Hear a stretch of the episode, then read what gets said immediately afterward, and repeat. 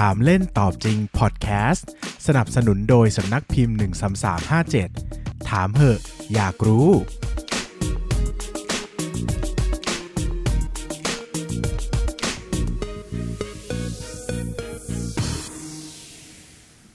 สวัสดีครับ ยินดีต้อนรับเข้าสู่รายการถามเล่นตอบจริงพอดแคสต์รายการที่จะมาชวนทุกคนตั้งคำถามกันแบบเล่น ๆ แต่แม้หาคำตอบกันแบบจริงจังนะครับ วันนี้เราได้ guest ที่เป็น co-host จากรายการลงทุนศาสตร์พอดแคสต์ซึ่งอยู่ในเครือเดียวกันมาพูดคุยกันต่ออีกสักเทปหนึ่งนะครับวันนี้ก็นั่งคุยกับน้องว่าเออเราจะคุยกันเรื่องอะไรดีนะครับพอดีน้องกับผมมีความสนใจอย่างหนึ่งที่เหมือนกันมาก แล้วก็คิดว่าน่าจะสนุกถ้าได้มานั่ง discuss กัน ซึ่งเทปนี้บอกเลยว่าสดเลยนะครับคุยกันแบบมันๆนะครับแล้วก็มีกระป๋องเบียร์อยู่ข้างๆอีกคนละกระป๋องด้วยนะครับวันนี้เราจะคุยกันว่า One Piece การ์ตูนเรื่อง One Piece เนี่ยมันเกี่ยวข้องกับการเมืองยังไงนะครับ วันนี้ยินดีต้อนรับปั้นเงินครับครับสวัสดีครับนายปั้นเงินครับ ไหนลอง อะเราเข้าเรื่องเลยนะ ก่อนอื่นเออเราต้องอะให้แนะนำตัวสั้นๆ ก่อนว่าอะเป็นใครมาจากไหนยังไงครับ ก็ชื่อปั้นนะครับทำเพจนายปั้นเงินอยู่เป็นเพจเรื่องการเงินคนรุ่นใหม่แล้วก็ asset allocation อ่าอ่าตอนนี้ไปติดตามกันได้อ่าลองติดตามกันได้ แล้วก็เป็น a l m a n y Guru Writer ก็คือเป็นนักเขียนให้ a l m a n y com นะครับอยู่กับลงทุนศาสตร์เนี่ยแหละอ่าอ่าทำพอดแคสต์ด้วยทำพอดแคสต์ด้วยใช่ชื่อว่าชื่อว่าสี่แยก Gen Y อยู่ช่างอยู่ทางช่องโลกไปไกลแล้ว ซึ่งก็นะครับมีทั้ง Apple Podcast ใช่มีทั้ง SoundCloud มี SoundCloud Podbean Spotify Podbean อ่า Podbean ไม่ไม่ชัวร์แล้วก็มีอะมี Oh My Friend ด้วยพอดแคสต์อีกรายการหนึ่งอ่าทำทำกับน้องที่เป็นนักลงทุนอีกคนหนึ่งอะนะครับครับ วันนี้เรามาคุยเรื่องวันนี้ One Piece ใช่ อ่าน One Piece ตั้งแต่ตอนไหนโหวันพีชจะบอกเลยว่า อ่านตั้งแต่ประถม โหเดี๋ยวก่อนอ่านะข้าพเจ้าเนี่ยอ่านตอนมัธยม แต่จำเออไม่ได้ แต่จำได้ว่ามัธยมเนี่ย อ่านตอนที่ตอนนั้นก็น่าจะแบบ นิโคลโรบินแล้วนะอะต้องต้องต้องเกรินก่อนไหมว่าวันพีชมันอะอ่านไหนลองเล่าสิว่า One Piece เนี่ยมันเป็นการ์ตูนอะไรเกี่ยวข้องกับอะไรวันพีซอะครับ มันเป็นการ์ตูนที่เกี่ยวข้องกับโจรสลัดอ่าอ่าโดยวิโดยที่โจรสลัดทุกคนที่อยู่ในเรื่องเนี่ยครับกำลังเขาจะพยายามตามหาสิ่งสิ่งหนึ่งที่เรียกว่าวันพีซซึ่งมีชิ้นเดียวในโลก ก็คือเหมือนกับว่าเป็น goal ของโจรสลัดทุกคนที่อยู่ในการ์ตูนเรื่องนี้ ก็คือต้องอ่าเล่าภาพว่า setting ของเรื่องเนี่ยใช่เป็นโลกของโจรสลัดใช่ที่หมายถึงว่าก็จะมีทั้งแผ่นดินอืมมีทั้งเกาะเกาะ แล้วก็คนในยุคนั้นเนี่ยก็จะมีการออกไปเป็นโจรสลัดกันใช่หมายถึงเป็นโลกที่โจรสลัดเป็นเรื่องปกติอะอืมอืมที่จะมีโจรสลัดมาข้าม ข้ามข้ามแดนกันต่อสู้กันอะไรอย่างต่เงี้ยครับสู้กันแล้วก็มันจะมีเรื่องพลังพิเศษอะไรที่อยู่ในเนื้อเรื่องด้วย แต่โจรสลัดทุกคนเนี่ยก็จะตามหาสิ่งครับหนึ่งผมที่ชื่อว่า One Piece ใช่ซึ่ง One Piece เนี่ยเป็นเป็นสมบัติใช่ไหมอ่าที่เอ่อโกลดีโรเจอร์ใช่ไหมใช่ชื่อโกนี้ดีใช่ไหมโรเจอร์เป็นเหมือนเขาเรียกว่าอะไรนะ เขาเป็นรสลัดราชาแห่งโจรสลัดเขาบอกว่าประมาณว่า เออเขาเขาเคยเจอสิ่งที่เรียกว่าวันพี e นี้แล้ว ซึ่งเขาทิ้งไว้ในทะเลอันกว้างใหญ่นั่นแหละอ่าแล้วก็เหมือนกับคำคำพูดของโรเจอร์เนี่ยมันเป็นมันเป็นคำพูดสุดท้ายก่อนที่โรเจอร์จะถูกจะถูกอ่าทหารเรือรัฐบาลโลกประหารอ่าอ่าซึ่งนั่นแหละก็เลยกลายเป็นการจุดชนวนของโจรสลัดยุคใหม่ ให้ทุกคนอะที่เป็นชาวบ้านปกติอะไรอย่างเงี้ยที่มีความหลงไหลในเรื่องของการตามหาวันพีชอะออกเรือแล้วก็ออกมาเป็นโจรสลัดกัน ก็กำลังตามหาสิ่งหนึ่งที่เหมือนชื่อเรื่องนี่แหละใช่ก็คือ One Piece ใช่แต่ก็จริง ๆ เราไม่มีใครรู้ ตอนนี้ยังไม่มีใครว่ารู้มันเลยคืออะไรว่าวันพีชคืออะไร แต่อาจารย์โอดะคนเขียนบอกว่ามันไม่ใช่อะไรที่เป็นสิ่งของหรืออะไรมันหมายถึงว่ามันไม่ใช่อะไรที่เปิดเผยมาแล้วเป็นแบบละครหลังข่าว เช่นเป็นมิตรภาพอะไรอย่างเงี้ยออไม่เป็นใช่กล่องที่ว่างเปล่า แล้วเป็นเป็นมิตรภาพที่คนช่วยกันตามหามันมีเออออะไรอยู่จริง ๆ ในใช่นั้นอะไรอย่างใช่งี้ใช่มันมีอย่างนั้นอยู่จริง ๆ แต่ทีนี้เนี่ยเรื่องเรื่องวันพีที่เราจะหยิบมาคุยกันวันเนี้ยครับ ด้วยด้วยด้วยเนื้อเรื่องที่มันยาวมาตั้งแต่ ตั้งแต่ตอนผมอยู่ปฐมอะนึกรู้สึกว่ามันน่าจะเริ่มต้นตั้งแต่ปีหนึ่งเก้าเก้าสองโอ้ไม่ชัวร์เหมือนกันพิ่งเกิดนะใกล้ๆช่วงเกิดออช่วงนั้นแหละเออหรือไม่ก็หนึ่งหนึ่งเก้าเก้าอะไรสักอย่างเนี่ยแหละอันนี้อันนี้จำตัวเลขประเลมาณยก็ตีว่า90บวกใช่ ก็ยาวนานมาจนถึงปัจจุบันก็ยังไม่จบอืมแต่เห็นอาจารย์โอดะน่าจะบอกว่าน่าจะอีกมันไม่มันมันดำเนินเนื้อเรื่องมาประมาณหกสิบเปอร์เซ็นต์ละเออเออพระยี่เจ้าสิบอักนว่านี้ปี กี่เล่มแล้วเนี่ย น่าตอนจะนี้เกือบร้อยเล่มแล้วเอนะอเกือบร้อยเก้าสิบกว่า รู้สึกเก้าห้าเก้าเออประมาณนี้ ซึ่งในเส้นเรื่องตอนนี้มันเพิ่งผ่านครึ่งโลกมาเองเนอะใช่ไหมใช่เพิ่งผ่านโลกใหม่มา มันยังเจออะไรอีกเยอะแยะมากมายใช่แต่วันนี้เราชวนกันมาคุยในเรื่องที่ที่ เอาเป็นว่าเป็น off scene หรือว่าเป็นการตีความวันพีซอีกทีหนึ่งแล้วกันว่า จริง ๆ แล้วการ์ตูนวันพีซเนี่ยที่ทุกคนมองว่ามันคือขนมหวานอ่านง่ายสำหรับเด็กเนี่ย จริง ๆ มันมีประเด็นมันมีเรื่องราวอะไรแฝงอยู่บ้าง โคตรเยอะ โคตรเยอะอืมนั้นเราค่อยๆมาพูดกันทีละเรื่องเนอะอะนะครับ ก็แองผมขอเปิดเริ่มต้นก่อนนะครับ ก็อือฮึรู้สึกว่าจริงๆ One Piece มันเป็นเป็นการมองโลกในเชิงมีความเป็นยูทูปเขาเรียกว่าอะไรนะ this เออไม่ใช่ดิสโทเปียเป็น ยุคแบบอนาคตอะ อันนี้อ่าคือถ้ามองผมมองนะ ในมุมมองนักเขียนคนหนึ่งวันพีซเหมือนพยายามจะสื่อโลกที่บียอนไปกว่าปัจจุบันอีกอ่เพราะสังเกตว่ามันมีคำว่ารัฐบาลโลก ใช่ใช่ไหมซึ่งอนาคตหลาย ๆ คนเนี่ยกำลังคิดว่าเฮ้ยจริง ๆ แล้วถ้าประเทศถ้าอนาคตไปเรื่อย ๆ แบบเนี้ยอืมความเป็นพลเมืองประเทศมันจะน้อยลงอือฮึ คนจะมีความเป็นพลเมืองโลกมากขึ้นใช่เพราะว่าโลกมันเชื่อมต่อกันด้วยดิจิทัลไลเซชันอ่ามันก็อนาคตจะมีอย่างนี้หรือเปล่า มีอืมรัฐบาลโลกที่อยู่เหนือทุกรัฐบาลอีกทีหนึ่งอืมซึ่งอันเนี้ยมันกลายเป็นว่าเฮ้ยมันเป็นโลกภาษีอานหรือเป็นโลกในอนาคตหรือเปล่าที่ใช่ต่อไปเราจะถูกควบคุมด้วยชุดอ่ากลุ่มบุคคลบุกลุ่คมคลใดกลุ่มผู้นำอะไรกลุ่มผู้อย่างนำเงี้ยหนึ่งที่ควบครอบคุมทั้งโลก แล้วก็มีอำนาจเออล้นฟ้าอยู่เลย อะไรอย่างนี้ครับนะครับ ซึ่งก็เป็นประเด็นหนึ่งที่ ผมคิดว่าบียอนมากใช่หมายถึงว่าเป็นภาพที่ที่เราอาจจะไปถึงจุดนั้นกันอ่าก็ได้ แล้วเราก็จะเห็นเนื้อเรื่องเนี้ยมันมาตลอดตั้งแต่ช่วงแรก ๆ เลย เรื่องที่อืมเรื่องที่บอกอะครับว่าเออรัฐบาลโลกมันจะครอบคลุมทุกอย่าง โดยมีกลุ่มผู้นำโลกคอยสั่งการ เหตุการณ์อะไรที่มันเกิดขึ้นอยู่บนโลกเนี้ยมันจะคอยมีแบบเออมีกลุ่มเบื้องหลังจริง ๆ มันสามารถปกปิดข่าวมันสามารถสั่งคนนู้นคนนี้อะไรอย่างงี้ให้ให้ถูกกำจัดอะไรอย่างงี้ได้ ซึ่งมันคล้ายๆกับไอ้นี่เหมือนกันนะ อิลูมินาติเออเออใช่ไหมคล้ายๆเพราะว่าคล้ยๆอย่างนั้นคือ New World Order อะไรเออพวก New เนี้ย World Order เพราะอิลูมินาติหรือ New World Order เนี่ยเป็นความเชื่อที่ว่าจริง ๆ แล้วโลกใบนี้ถูก dominate อืมโดยกลุ่มคนกลุ่มหนึ่งใช่ที่มีอำนาจล้นฟ้าล้นแผ่นดินมากอ่าก็คือเป็นคนที่เหมือนมีเงินเยอะมากเออก็สามารถมีความสามารถในการควบคุมรัฐบาลนู้นรัฐบาลนี้อ่าอยู่ backup ของเอ่อธนาคารกลางสหรัฐอีกทีหนึ่งอ่าฮะอะไรเงี้ยใช่ ซึ่งในในในเรื่องวันพีซอะเขาจะเรียกไอ้กลุ่มตัวละครพวกเนี้ย ว่าพวกเผ่ามังกรฟ้าอ่ากลุ่มชนชั้นสูงที่แบบสะเป็นเป็นสิ่งที่รัฐบาลโลกต้องคอยรับใช้เขาอ่าคือเผ่าวังกรฟ้าในเรื่องเนี่ย เป็นตัวละครที่เขาเรียกว่าเป็นเหมือนกลุ่มผู้สร้างโลกใช่ไหมเพราะว่าตอนที่เขาสร้างเหมือนตอนนั้นที่เขาจะตั้งแบบเผ่าแบบอืมอืมตั้งเหมือนผู้นำโลกขึ้นมาจะตั้งรัฐบาลโลกเขาก็ขึ้นมเชิญราชาของทุก ทุกประเทศทุกประเทศขึ้นไปแล้วก็คือตั้งเป็นมังกรฟ้าขึ้นมา คืออันนี้ก็น่าจะพูดได้เนาะมันไม่สปอยหรอกมก็คือเหมือนกับว่าในเรื่องวันพีซอะครับ มันจะมีอยู่ก็สมมุติว่าตอนปัจจุบันเนี้ยก็คือเนื้อเรื่องที่ดำเนินอยู่อะมันจะนับว่าเป็นปัจจุบันละกันอ่าแต่ว่าในในเนื้อเรื่องวันพีซอะมันจะมีอีกเส้นเรื่องหนึ่งที่ว่ามันจะเป็นเรื่องราวในอดีต ซึ่งมันจะเกิดขึ้นเมื่อประมาณ 800 ปีก่อนอืมเออ800ปีก่อนอะจะเป็นช่วงที่รัฐบาลอะรัฐบาลโลกก่อตั้งขึ้นม อ่าคือรัฐบาลโลกมันมีมา 800 ปีแล้วจนถึงยุคปัจจุบันที่เรากำลังอ่านอยู่มแต่ทีนี้เนี่ยในช่วงก่อนที่จะมีรัฐบาลโลกอะมันจะมีเขาเรียกว่าประวัติศาสตร์ 100 ปีที่ว่างเปล่าอ่าเออซึ่งอันเนี้ยมันเป็นสิ่งที่รัฐบาลโลกพยายามปิดบัง ไม่ให้ใครรู้อืมทีนี้เนี่ยเหมือนเหมือนกับว่าถ้าถ้าเคยใครอ่านแล้วตามเก็บมาโดยตลอดอะจะรู้ว่าในช่วงร้อยปีที่ว่างเปล่านั้นนะครับ เคยมีอาณาจักรอาณาจักรหนึ่งที่เขาเรียกว่าอะไรอะเป็นอาณาจักรที่รุ่งเรือง มีอิทธิพลมีอะไรมากมาย ซึ่งตอนนั้นเนี่ยมันเหมือนกับว่ามันมีคนที่พยายามจะล้มบไออาณาจักรเนี้ยลงอยู่อืมอะซึ่งในเนื้อเรื่องอะครับ ในเนื้อเรื่องวันพีซอะเขาก็จะเล่าว่ามันจะมีกลุ่มที่เขาเรียกตัวเองว่ารัฐบาลโลกปัจจุบันเนี้ยมันจะถูกประกอบด้วยประมาณ 18 ประเทศอ่าที่รวมกันเป็นกลุ่มกลุ่มหนึ่งแล้วไปล้มล้างอาณาจักรนั้น อืมอ่าซึ่งอาณาจักรนั้นนะก็ถูกล่มสลายไปในอดีตร้อยปีที่ว่างเปล่านั่นแล้วก็ไม่มีใครใช่รู้ประวัติศาสตร์ที่แท้จริงใช่ของอาณาจักรนี้ใช่ซึ่งก็กลุ่มคนเหล่านั้นที่รวมตัวกันก็กลายเป็นเผ่ามังกรฟ้าในปัจจุบันอืมใช่ซึ่งอันนี้เป็นอีกประเด็นหนึ่งที่ผมเห็นว่าชัดเจนมาก เพราะว่าอืมจริง ๆ แล้วเนี่ยถ้ามองในมุมมองการเมืองรัฐศาสตร์ หรือว่าประวัติศาสตร์ก็ตามเนี่ยจริง ๆ แล้วประวัติศาสตร์อาจจะไม่ได้ถูกต้องร้อยเปอร์เซ็นต์ก็ได้ ประวัติศาสตร์เนี่ยเป็นสิ่งที่ถูกบันทึกไว้อืม แต่ไม่ได้แปลว่าผู้บันทึกจะไม่ได้โกหกเราใช่อันนี้เป็นเรื่องที่ที่ทุกคนต้องเข้าใจให้ตรงกัน เพราะว่าจริง ๆ แล้วเนี่ยการทำประวัติศาสตร์เนี่ยมีหลายเหตุผลมากๆนะครับ ส่วนหนึ่งการทำประวัติศาสตร์ก็เป็นเรื่องของชาตินิยมด้วย เพราะว่าในยุคเวลาการสร้างชาติเนี่ย คนที่ต้องอยู่กันเป็นล้านล้านๆคนอะเขามาเข้ามาอยู่ด้วยกันเนี่ย มันต้องมีจุด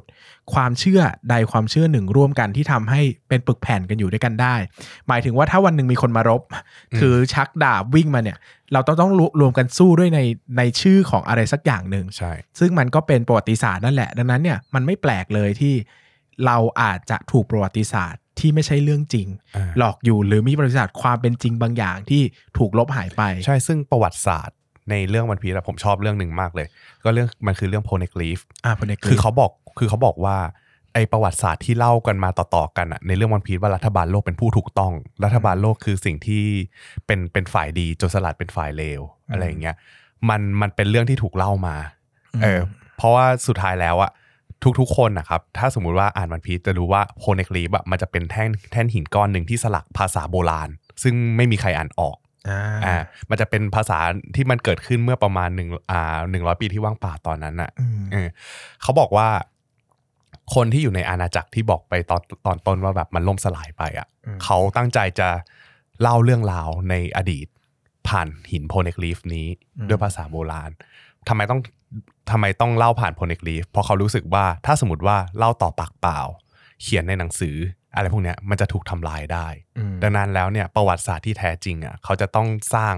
สร้างหินที่เป็นของเขาขึ้นมาเอง แล้วไม่มีใครสามารถทำลายหินก้อนนี้ได้อืมซึ่งเป็น backup เรื่องที่ใหญ่มากใช่แล้วอาจารย์โอดะก็ค่อยๆ เผยใช่หลายๆ อย่างเข้ามาอย่างโพเนกลีฟก็เป็น เบาะแสสำคัญในการไปสู่วันพีอืซมมันจะมีมันจะมีแบบหินที่เป็นโพเนกลิฟสีแดงสีก้อนอ่าเออที่จะพาไปสู่เกาะสุดท้ายที่เรียกว่าอ่าลาฟเทลอ่าอ่าอย่างนี้เลย ก็ใครที่อ่านไม่ถึงก็ขอโทษด้วยถ้ามีสปอยแต่ก็ไม่ใช่เรื่องใหญ่เนอะครับผมคุณคงไม่ตื่นเต้นมากหรอกเพราะว่ามันเป็นเรื่องไม่ที่แต่คาดเดาได้อยู่แล้ว แต่ตอนนี้ถ้าใครอ่านจนถึงเล่มล่าสุดอะเล่มการ์ตูนหนังสือการ์ตูนล่าสุดอะอ่าอาจจะรู้ก็ทราบตรงนี้แล้วนะทราบแล้วใช่ ส่วนตัวมองอีกประเด็นหนึ่งก็คือหมายถึงว่า เรากำลังเห็นภาพ ความจริงวันพีซเนี่ยเป็นตัวอย่างของอนุรักษ์นิยมแบบสุดโตูนะอืมหมายถึงว่าสุดเลยนะ สุดแบบสุดสุดโต่ตูงสุดโตงสุดตูสุดตูอะไรก็ว่าไปอ๋อหมายถึงว่ามันเป็นภาพของระบบในสังคมที่มีเออลำดับชั้นชัดเจนมากใช่หมายถึงว่ามีเผ่ามังกรฟ้าเออมีรัฐบาลรัฐบาลโลก มีทหารมีอ่าทหารทหารเรือเรือ แล้วก็ค่อยลงถอยลำดับชั้นมาเป็นข้าราชการชั้นต่าง ๆ เนี่ยใช่ความจริงมันก็เป็นภาพที่ที่เห็นหนึ่งคือมันเห็นความหนาเนอะ กว่าที่อืมคนชั้นล่าง จะสื่อสารกับคนชั้นบนได้อะไรเงี้ยใช่มันมีความเป็นลำดับชั้นที่ชัดเจนมากนะครับ แล้วก็มีความเป็นอนุรักษ์นิยม เยอะคือปั้นปั้นปั้นปั้นคิดอย่างนี้ไหมเรากำลังมองว่าเอ้ยโจรสลัดมันมีความเป็นเสรีนิยมนะเนี่ยกำลังจะเล่าต่อ เพราะว่าถ้าเราสังเกตเห็นน่ะไอ้กลุ่มรัฐบาลโลกมันจะมีคนชนชนชั้นสูงที่เขาเรียกชื่อว่าห้าผู้เท่าอ่าห้าผู้เท่าคือคนแก่หมดเลยนะอ่าเออแล้วก็มีพวกแบบอ่าที่เป็น เขาเรียกว่าอะไรเป็นพลเอกพลเอกก็คือผู้ที่คุมคุมเรื่องของคุมทหารเรืออะไรพวกเนี้ยทหารเรือก็เป็นคนแก่ยังไม่มีคนหนุ่ม แต่ว่าในขณะเดียวกันน่ะกลุ่มคนที่เขารัฐบาลโลกกลุ่มนี้กลัวอืมมันเป็นเขาเรียกว่าอะไรมันจะเป็นกลุ่มโจรสลัดที่เขาเรียกว่าเป็นซูเปอร์โนวากลุ่มคนรุ่นใหม่อืมกลุ่มแบบก ลุ่มที่เป็นแบบโจรสลัดตัวร้ายรุ่นใหม่ เช่นนำ Rookie น Rookie ำอ่ารุกี้นำทีมโดยแบบอ่าลูฟี่มังกี้ดี Luffy ลูฟี่ Monkey D. Luffy แล้วก็มีรอมีใครพวกเนี้ย ซึ่งรัฐบาลโลกกลัวพวกนี้ในการปั่นสร้างสร้างความปั่นป่วนมากเลย เพราะว่าอาจจะคือความจริงโจรสลัดก็มีหลายหลายขั้วอำนาจใช่นะแต่มันก็จะมีโจรสลัดฝ่ายเก่าที่เออก็จริง ๆ แล้วก็ไม่ได้ ก็ไม่ได้เป็นเสรีนิยม หรือไม่ได้อืมอืมไขว่คว้าอะไรขนาดนั้นไม่ได้ให้ความสำคัญกับความเออเท่ากันหรือมิตรภาพใด ๆ ก็ยังมีความเป็นความเป็นคอร์รัปชันเนอะเออถ้าแล้วพูดแล้วแล้วกลุ่มนั้นมันก็แบบมีมีอำนาจที่เกี่ยวข้องกับทหารเรือคือทหารเรือก็ต้องเกรงใจแล้วมันก็ต้องเกรงใจทหารเรือ มันมีด้วยความสัมพันธ์กันโดยใช่เบื้องหลังหใช่ลายๆอย่าง แต่กับกลุ่มที่เป็นซูเปอร์โนวาหรือลูกี้พวกเนี้ยพวกลูฟี่อะมันไม่ได้สนใจอะไร มันแค่แบบอืมอยากจะทำให้มันดี อยากจะทำให้โลกดีอะไรเออมันเงี้ย มันอยากจะตามหา uncontrollable นะเออหมายถึงใช่ว่า คือถ้าถ้าถ้าเรามองอันนี้มองเชิงวิพากษ์นะครับหมายถึงว่าอืมถ้าเรามองว่ารัฐบาลโลกเป็นคนยุคเก่าอืมคนที่น่าจะน่าปวดหัวแล้วก็ไม่ชอบสุดก็คือคนรุ่นใหม่ที่ใช่ที่มันไม่สามารถคุยกันด้วยภาษาคนไม่รุ่นสามารถเก่าคอนโทรลได้ อย่างแบบในเรื่องจะมีที่เป็นเขาเรียกว่าอะไรนะสี่สี่จักรพรรดิเออสี่จักรพรรดิจะมีบิ๊กมัมใช่ไหมอ่ามีมีไคโดไคโด ซึ่งพวกเนี้ยแชงคูเจรจาได้ใช่เออชังครูสเนี่ยแต่ก่อนมีหนวดขาวเออ ใช่ไหมก็คือเป็นใช่กลุ่มคนที่เจรจาได้อืมแต่รุกกี้เนี่ยเป็นพวกที่เจรจาไม่ได้อย่างเออตัวอย่างที่ชัดเจนที่สุดก็คือลูฟี่ใช่ที่เป็นคนที่เจรจาไม่ได้แล้วมัน uncontrollable อะมันถ้านั้นถ้าพูดในมุมมองของผู้ปกครองจากเบื้องบนนี่กลุ่มนี้เป็นคนที่ไม่ชอบใช่ คือเหมือนคืออยากจะให้มันเป็นอย่างนี้ แต่ว่าไอ้พวกนี้ก็จะไม่สนใจอะไรทั้งนั้นเพราะเพราะมันรู้สึกว่าสิ่งที่มันทำอะมันเป็นสิ่งที่ถูกต้องอืมเอ้ยมันมันเป็นไอ้กลุ่มชนชั้น กลุ่มอายุอะไรพวกเนี้ยมันเป็นสัญลักษณ์ทางหนึ่งที่มันสื่อสื่อมาถึงโลกของเราอ๋อเอออันนี้ที่รู้สึกนะ ซึ่งเราจะสิ่งหนึ่งที่จะเห็นได้ก็ความจริงแล้วเราเชื่อมั่นว่าโออาจารย์โอดาเนี่ยแฝงในยยะทางการเมืองเข้าไปในโอ้ลูฟี่นี่คือแบบสุดๆอะอย่าง เกือบทุกเมืองนะ อย่างเมืองอืมที่เมืองที่เป็นเมืองเมืองชักใหญ่ชื่ออะไรนะอ่าที่เดสโลซาอ่าที่มันตอนแรกถูกปกคุมปกครอปกครงองโดโดยยชื่ออะไรนะไอ้นี่ปะโดฟามิงโกเออโดฟามิงโกคือเราจะเห็นว่าทุกคนดูมีความสุขมากอืมเต้นรำใช่ไหมครับใช่ใช่แต่จริง ๆ มันคือแบบเป็นเป็นภาพที่โดฟามิงโกสร้างขึ้นมาอ่าแต่ในเมืองนั้นน่ะมันมันเป็นเมืองตลาดมืดอ่าอ่ามีการค้าขายของมืดค้าขายอาวุธเถื่อนกันอะไรอย่างงี้ซึ่งเราถูกสร้างภาพว่ามีความสุขอืม ทุกคนถูกลบความทรงจำใช่แล้วก็คนที่ไม่เห็นด้วยหรือว่าคนที่มีปัญหากับระบบก็กลายไปเป็นตุ๊กตาอืมกลายไปเป็นแบบสิ่งมีชีวิตที่ไร้ค่าในใช่แห่งนี้ แล้วคนที่เหลืออยู่ก็ถูก imagine ความสุขปลอมๆขึ้นมาอืมซึ่งอันเนี้ยชอบมากเพราะว่ามันไปซ้อนทับกับส่วนตัวผมชอบมากเพราะมันไปซ้อนทับกับตัวของงานวรรณกรรมคลาสสิกชิ้นหนึ่งที่ชื่อว่าเอ่อ The เอ่อคนตาบอด เมืองคนตาบอดอ๋อถ้าจำไม่ผิดคือ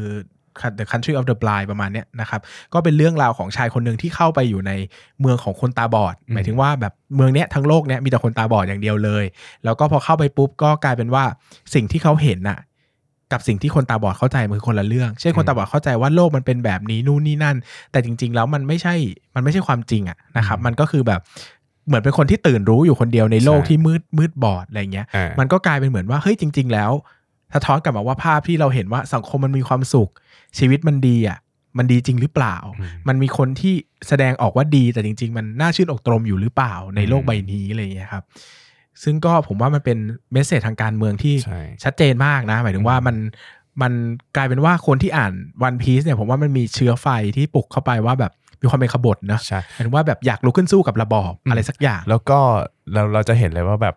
การเมืองที่น่าปวดหัวหลายๆช่วงช่วงที่ผ่านมาเนะครับอืมหลายๆ คนก็จะแบบจะเอาการ์ตูนวันพี e ในบางฉากบางตอนนะมาแชร์ ซึ่งแบบบางทีมันก็จะตรงกับเหตุการณ์บ้านเมืองที่เกิดขึ้นอยู่ามันก็ดูมีความเกี่ยวข้องสัมพันธ์ใช่แล้วก็สามารถเอามารอได้โดยแบบอ่าไม่ต้องไปแก้บริบทต้นทางเลยก็คือเอาวันพีไม่ต้องไปทำรุ่นแก้บทก็บทตรงอะไรเลยที่เขาพูดเลยใช่เออซึ่งมันน่าน่าตกใจแบบเออแบบเฮ้ยเออมันมันซ่อนนัยยะอะไรสำคัญสำคัญพวกนี้ไว้เยอะเหมือนกัน คือหลาย ๆ ตอนอะถ้าเรากลับมานั่งนึก อะไรอย่างเงี้ยอย่างเช่นว่าแบบอะสมมตินึกถึงไปตอนเกาะเงือกอย่างเงี้ยถ้าสมมติมันมีเหตุการณ์ที่เกี่ยวกับการกีดกันทางชนชั้น หรือว่าทางเผ่าพันธุ์อย่างเงี้ยอืมทางไอเผ่ามนุษย์เงือกก็สามารถเป็นตัวอย่างที่ดีได้ในการเล่าได้เออจริง ๆ มนุษย์เงือกนี่พูดถึง discrimination ชัดเจนมากใช่นะเหมือนแบบ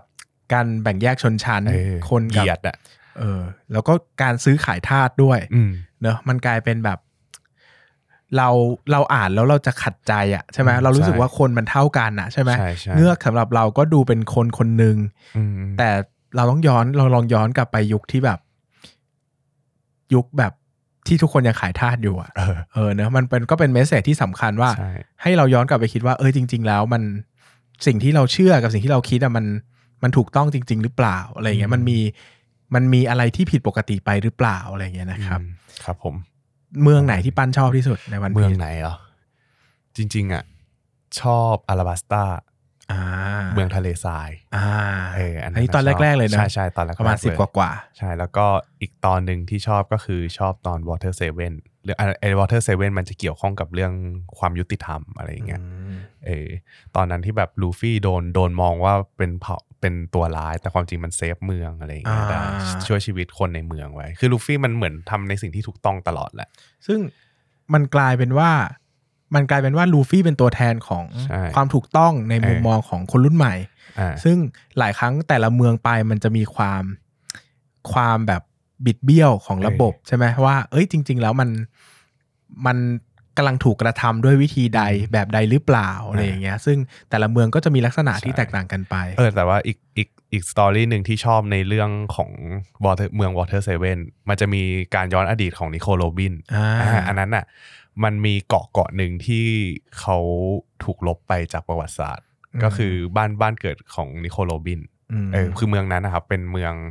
ชื่อเกาะเดี๋ยวก่อนนะ เกาะชื่ออะไรวะ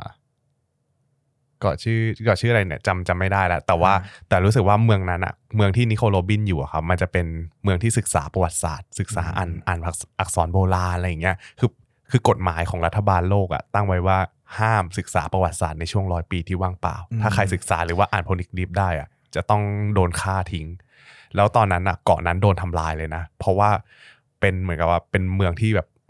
มีความรู้เยอะเออเกินเป็นไปเมืองที่ ใครอยู่เมืองนั้นคือทุกคนอ่านได้ว่างั้นเออใครที่เป็นนักปราชญ์เนี่ยอ่าเอออ่านได้หมดแต่แต่ว่าผู้บริสุทธิ์คนอื่นอะก็ถูกทำลายถูกฆ่าทิ้งเหมือนกันมเพราะคิดว่าจะ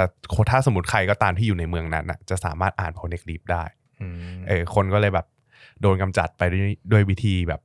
ระเบิดเกาะทิ้งอืมแต่โนบินรอดมาได้โรบินรอดมาได้ เป็นคนเดียวในโลกตอนเนี้ยที่สามารถอ่านภาษาโพเนกลีฟได้ ซึ่งอันนี้ก็เป็นเมสเซจอืมเหมือนกันว่า คนที่รู้ใช่มากเกินไปอืมบางทีก็มีความอันตรายนะ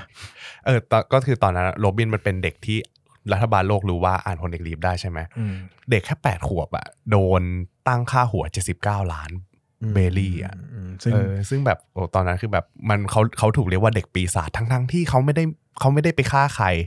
แต่เขาแค่รู้รู้วิธีอ่านภาษาเมื่อ100ปีที่แล้วแค่นั้นเองซึ่งกลายเป็นว่า บางทีอำนาจในสังคมก็ไม่ได้ทำในสิ่งที่ถูกต้องตามมุมมองใช่มนุษยธรรมเออมนุษยธรรมศีลธรรมอย่างนี้อาจจะดีกว่าไม่ใช่แต่ ถ้าไปมองในมุมมองเชิงการปกครองรัฐศาสตร์แล้ว อาจจะถูกต้องก็ได้ถูกไหมอืใช่ใช่มันก็ถ้ากลายถ้าเป็ไปนมองมุมรัฐศาสตร์ะเออจะถูกใช่ไหมเพราะว่าต้องรักษาอำนาจรักษาอ่าความมั่นคงดังนั้นใช่เนี่ย มันก็ผมว่ามันเป็นการคัดพอยต์หลาย ๆ อย่างเนอะอืมว่าจริง ๆ แล้วคนอ่านก็อาจจะไม่ได้เห็นด้วยกับ เส้นเรื่องของตัวละครหลักทุกตัว เพราะว่าจริง ๆ แล้วถ้าใครมีความขวาขวาคืออนุรักษ์นิยมมากๆเนี่ยจะค่อนข้างเทใจไปฟังรัฐบาลโลกอยู่แล้ว เพราะว่ารู้สึกว่ามันจะมีผมเชื่อนะ มันจะต้องมีคนที่อ่านแล้วชอบโอ้โหเก่งจังเออดุดันรอบคอบแบบรักษาอำนาจเออตอนนี้ดูมันเป็นแบบเท่ว่ะดูเป็นแบบดูเป็นแบบเทพเจ้าอะไรอย่างเงี้ยอืมมันดูมีความเท่ในขณะที่ใครที่มีความซ้ายก็คือมีเสรีนิยมเนี่ยก็จะมีความเป็นขบฏอ่าชอบ ลูฟี่ใช่ชอบการต่อต้านกับอำนาจ ชอบความต่อต้านกับอายุติธรรมอืมทั้งทั้งที่ในขณะที่ตัวละครหลาย ๆ ตัวที่อยู่ฝั่งรัฐบาลโลกที่ดูเป็นคนดีมากนะอืมสุดท้ายเขาก็ปล่อยให้ความอายุติธรรมบางอย่างเกิดขึ้นโดยที่เขารู้อยู่แล้วอะใช่แต่มันก็กลายเป็นว่าระบบหลาย ๆ อย่างที่ครอบไว้อืมให้เขาแก้ไขมันไม่ได้เนอะอย่างอย่างที่เราบอกว่าบางทีรัฐศาสตร์กับศีลธรรมมันไม่ไปด้วยกันอะใช่ไหม ยกตัวอย่างง่ายๆ ถ้าพม่ายกมาลบไทยอะ แล้วเรามีศีลธรรมอะคือเราไม่ฆ่าเราก็ชิบหายอะเออมันก็เป็นเรื่องที่ยกตัวอย่างกันง่ายๆอะไรอย่างเงี้ยครับแต่ซึ่งซึ่งโอดะอาจารย์โอดะเขาก็ซ่อนเมสเซจไว้ว่าในกลุ่มของอ่าทหารเรือ มันก็มีคนที่ยังเชื่อในความยุติธรรมที่เป็นยุติธรรมจริงๆ ไม่ใช่เชื่อตามระบบอยู่เหมือนกันอ่าอ่ามีมีซ่อนอยู่คือเขาจะสื่อประมาณว่าแบบ ไม่ว่าใครจะอยู่ฝ่ายไหน หรือว่าโดนบังคับให้เชื่อยังไงอะสุดท้ายแล้วอะมันจะมีคนที่ที่แบบเห็นต่างม เออเห็นต่างแล้วก็เลือกที่จะทำในสิ่งที่มันควรจะเป็นที่สิ่งที่จะถูกต้องอย่างถ้าสมมติเป็นในเรื่องอะ จะมีพลโทสโมเกอร์อ่าเออที่แบบที่ตอนยึดถือความถูกต้องใช่ยึดถือความถูกต้องที่ตอนที่แบบเมืองอาราอาราบาสตาที่ลูฟี่กำจัดกำจัดความความชั่วกำจัดคอโคไดไปได้อะเออตอนนั้นแบบมันเป็นผลงานของลูฟี่ แต่ว่าทางทหารเรือตั้งใจจะปกปิด ไม่ให้รู้ว่าแบบเออมันมีโจรสลัดยุคใหม่ มาทำลายสิ่งที่ สิ่งที่รัฐบาลมันตั้งไว้ก็คือไอ้คอโคไดมันตั้งเป็นเจ็ดเทพโจรสลัดเออก็คือเหมือนกับก็ว่าคือรัฐบาลพยายามจะกบเกลื่อนใช่แล้วบอกว่าจริงๆเจ็ดเทพเหมือนคือมันคือความผิดของรัฐบาลนั่นแหละที่เออให้อำนาจเจ็ดเทพโจรใช่สลัดมากเกินไป จนเจ็ดเทพโจรสลัดเนี่ยทำให้เกิดความพินาศขึ้นในประเทศหนึ่งอะไรเงี้ยแต่ก็ตั้งใจว่าแบบเออสุดท้ายคนที่ปราบอะอืมก็คือเป็นทหารเรือ ไม่ใช่ขายอันนี้คือสิ่งที่รัฐบาลโลกตั้งใจ แต่ความเป็นจริงอะมันคือโจรสลัดเป็นคนมา เป็นคนมากำจัดสิ่งที่รัฐบาลโลกตั้งขึ้นมา ถ้าสมมติคนอื่นรู้ความจริงมันจะอายไงกลายเป็นว่าสิ่งที่คนสิ่งที่รัฐบาลโลกพยายามทำให้คนอื่นเชื่อว่าโจรสลัดคือความชั่วร้ายอะมาดันมาทำทำลายสิ่งที่รัฐบาลโลกตั้งขึ้นมา ที่ทำให้ทุกคนคิดว่าเป็นคนดีอืมเออซึ่งมันจะดูย้อนแย้งกัน แต่ก็เป็นธรรมดาสำหรับประเทศนี้โลกนี้นะเออถ้าเราย้อนกลับภาพมามอง อันนี้ก็ไม่ได้เมนชั่นเหตุการณ์ใดเป็นพิเศษ แต่เราก็จะมองว่า หลายครั้งการรักษาหน้าอืมของผู้ปกครองหรือผู้มีอำนาจอืมหรือคนที่อยู่ในอำนาจหลาย ๆ คนเนี่ยเราก็ตั้งคำถามว่าเออจริง ๆ มันสำคัญขนาดนั้นไหมใช่หรือว่าจริง ๆ แล้วการแฟรี่แฟงลี่คุยกันระหว่างผู้ปกครองผู้ถูกปกครองเนะประชาชนกับรัฐบาลเนี่ยอืมเป็นเรื่องสำคัญกว่าหรือเปล่าอืมนะซึ่งก็กลายเป็นว่าเออเป็นเป็นtopic ที่จริง ๆ แล้ววันพี e มี topic เรื่องการเมืองเกลื่อนกลาดโอ้เยอะมากมากคือแบบหยิบตอนไหนมาก็พูดได้เนอะอืมแบบหลาย ๆ อย่างมัน มีความเป็นขบฏอะคือตัวลูฟี่มันมีความเป็นขบฏสูงมากอะไรเงี้ยใช่แล้วก็ใช่เชื่ออย่างหนึ่งว่าคนอ่านรู้คนอ่านวันพี e แล้วจะต้องสะอิดสะเอียนกับความอยุติธรรมในสังคมอะอืมหมายถึงว่าสุดท้ายแล้วมันเป็นซอฟต์พาวเวอร์จริง ๆ นะใช่หมายถึงใช่ว่าทั้งเรื่องเราจะถูกปลูกฝังให้ไม่ชอบความกดขี่อะเออความอยุติธรรมที่เกิดในสังคม ซึ่งถ้าเด็กที่อ่านแล้วโตไปแล้วถูกซึมซับไปได้จริง ๆอะอืมอย่างน้อยเขาจะต้อง ไม่อาจต้องยอมรับว่ามันไม่เปลี่ยนมันเปลี่ยนไม่ได้ร้อยเปอร์เซ็นต์หรอกว่าจะทำให้คนทุกคนแบบเสรีภาพเท่าเทียม หรือว่าไม่กดขี่คนอื่นแต่ มันอาจจะต้องมีหิริโอหิริโอตตัปปะเล็ก ๆ ก่อนจะทำอะไรขึ้นมาอะไรอย่างเงี้ยครับอ่าซึ่งวันพี e เนี่ยอ่านแต่ละช่วงอะครับมันให้ความรู้สึกไม่เหมือนกันนะ อย่างตอนเด็กผมอ่านอะ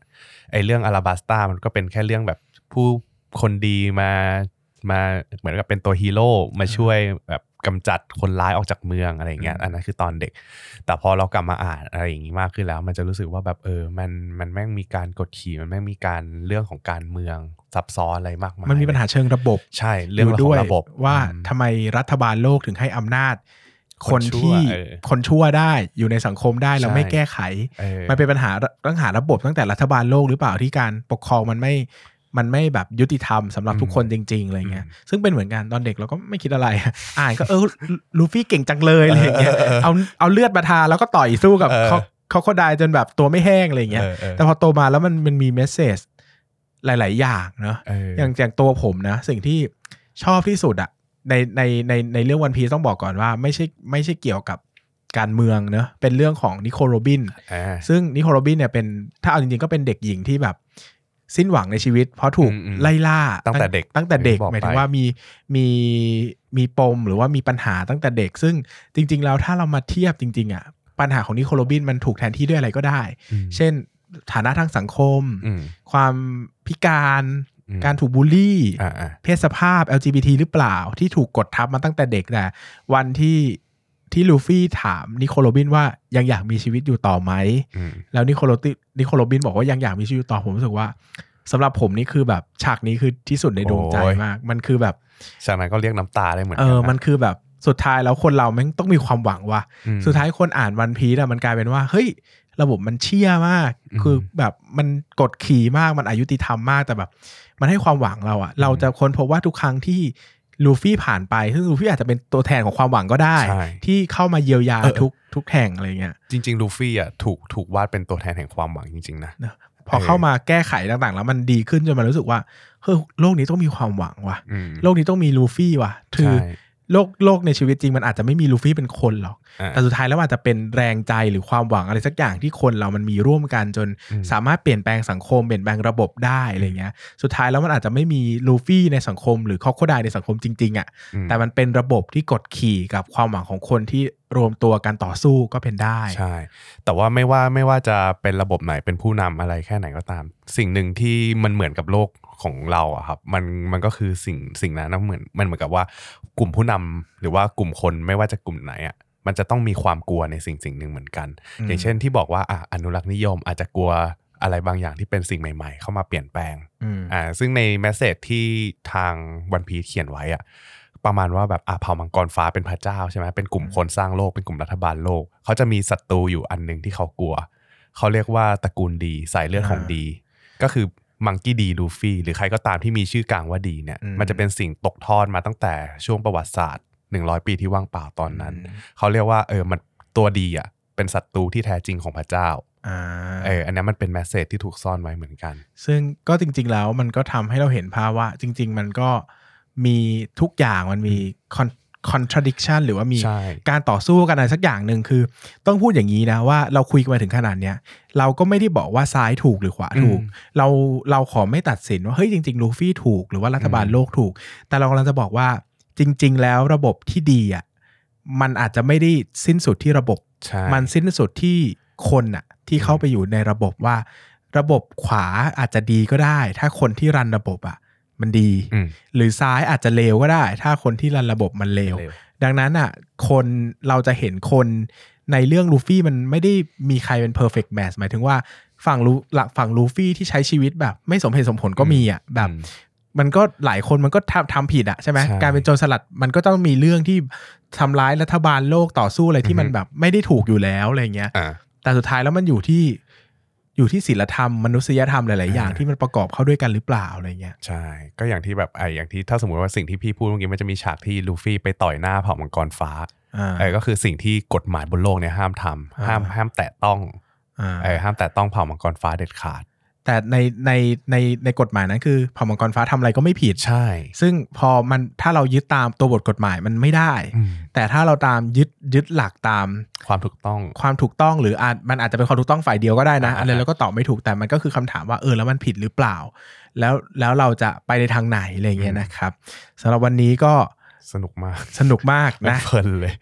ขาจะเหยียบคุกหรือเปล่าไม่รู้แต่วันนี้พูดกลางๆนะ เราครับไม่ได้ผมเมนชั่นอะไรเป็นพิเศษ เอาจริงๆ มีเรื่องอยากจะพูดมากเลยนะ หลายอย่างมากเลยแต่มันไม่พอ อ่าเอออ่อะสุดท้ายฝากสักประเด็นหนึ่งสำหรับครับผมคนที่อ่านรู้อ่านวันพีซหรือกำลังจะอ่านวันพีซ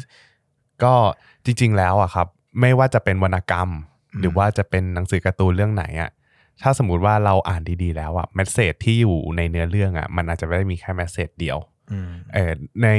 ในเนื้อเรื่องในแต่ละเนื้อเรื่องอะครับ ผมว่ามันสื่อข้อความอะไรที่ทางผู้เขียนอะผู้เขียนการ์ตูนจริงๆเขาก็เหมือนนักเขียนเนาะอืมเขาก็เหมือนคนเขียนหนังสือเนี่ยแหละ ที่เขาตั้งใจจะมี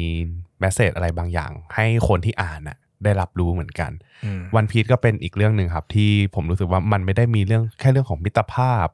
เรื่องของความเป็นลูกผู้ชาย เรื่องของอะไรก็ตามความกล้าหาญมันมันมันไม่ได้มีแค่เนี้ยครับ มันมีรายละเอียดที่มันซับซ้อนมากกว่านั้น แล้ววันพี e มันเป็นมันมันมี message ที่ต้องการจะให้คนอ่านอะรู้รู้แล้วก็สามารถเอาไปปรับใช้เอาไปใช้ปรับทัศนคติอะไรอย่างนี้ได้เยอะแยะเหมือนกัน ก็สำหรับผมก็ฝากว่าถ้าใครอยากอ่านวันพีซแนะนำว่าให้อ่านสองรอบ ใช่ รอบแรกอ่านเอาสนุกอย่างเดียวอ่าอ่านแบบเป็นเด็กเลยเนื้อไม่ต้องคิดเรื่องเลยอะไรเลยอะไรเงี้ย และอีกรอบรอบหลังหรือว่ากลับไปย้อนอ่านใหม่ลองอ่านในมุมมองของเป็นผู้ใหญ่อะลองมองในเชิงวิพากษ์ว่าเฮ้ยจริง ๆ แล้วสิ่งเหล่านี้มันเกิดขึ้นในสังคมเราหรือเปล่าครับแล้วการตัดสินใจของเราอะมันคือการตัดสินใจแบบลูฟี่หรือการตัดสินใจแบบรัฐบาลโลกอ่าเราอาจจะค้นพบก็ได้จริง ๆ ว่าเอ้ยการตัดสินใจหลาย ๆ อย่างในชีวิตเรามันอาจจะไม่ได้อาจจะไม่ได้ถูกต้องในมุมมองของอีกฝ่ายหนึ่งก็ได้ครับอาจจะต้องมาทบทวนว่า เอ้ย แล้วอะไรคือสิ่งที่ทำให้สังคมเราอยู่ร่วมกันได้อย่างมีความสุขอ่า สำหรับวันนี้นะครับ ก็ต้องขอบคุณน้องปั้นเงินมากครับๆที่ผมคุยกันใน topic ที่แหม คุยกันไปมองตากันไปว่าเอ้ยอันนี้เยอะไปปะวะอะไรอย่างพูดเงี้ยได้แต่ไหมก็วะแต่ก็เนอะเราเป็นเราคิดว่าการเมืองก็เป็นเรื่องที่พูดได้นั่นแหละ ถึงแม้อืมว่าเราก็พยายามจะพูดที่กลางที่สุด แล้วก็ไม่ได้อือฮึไปตัดสินใครเราเข้าใจทุกฝ่ายนะครับ แต่ครับก็หวังว่าทุกคนจะเปิดใจให้กว้าง แล้วก็ลองคุยกันในเรื่องนี้ต่อไปนะครับสำหรับวันนี้ก็ขอบคุณทุกคนมากที่รับฟังมาจนจบ แล้วใครจะ มาเป็นแขกรับเชิญใน episode หน้านะครับ แล้วก็รายการถามเล่นตอบจริงจะมาชวนถามอะไรเล่นๆและหาคำตอบจริงจังกันไปอีกนะครับ ก็รอฟังคำถามได้ใน episode ถัดไปสำหรับวันนี้ขอบคุณมากครับ ขอบคุณครับ สวัสดีครับ ครั้งหน้าผมจะกลับมาตั้งคำถามพิลึกพิลั่นอะไรอีก อย่าลืมกลับมาหาคำตอบได้ใน ถามเล่นตอบจริงพอดแคสต์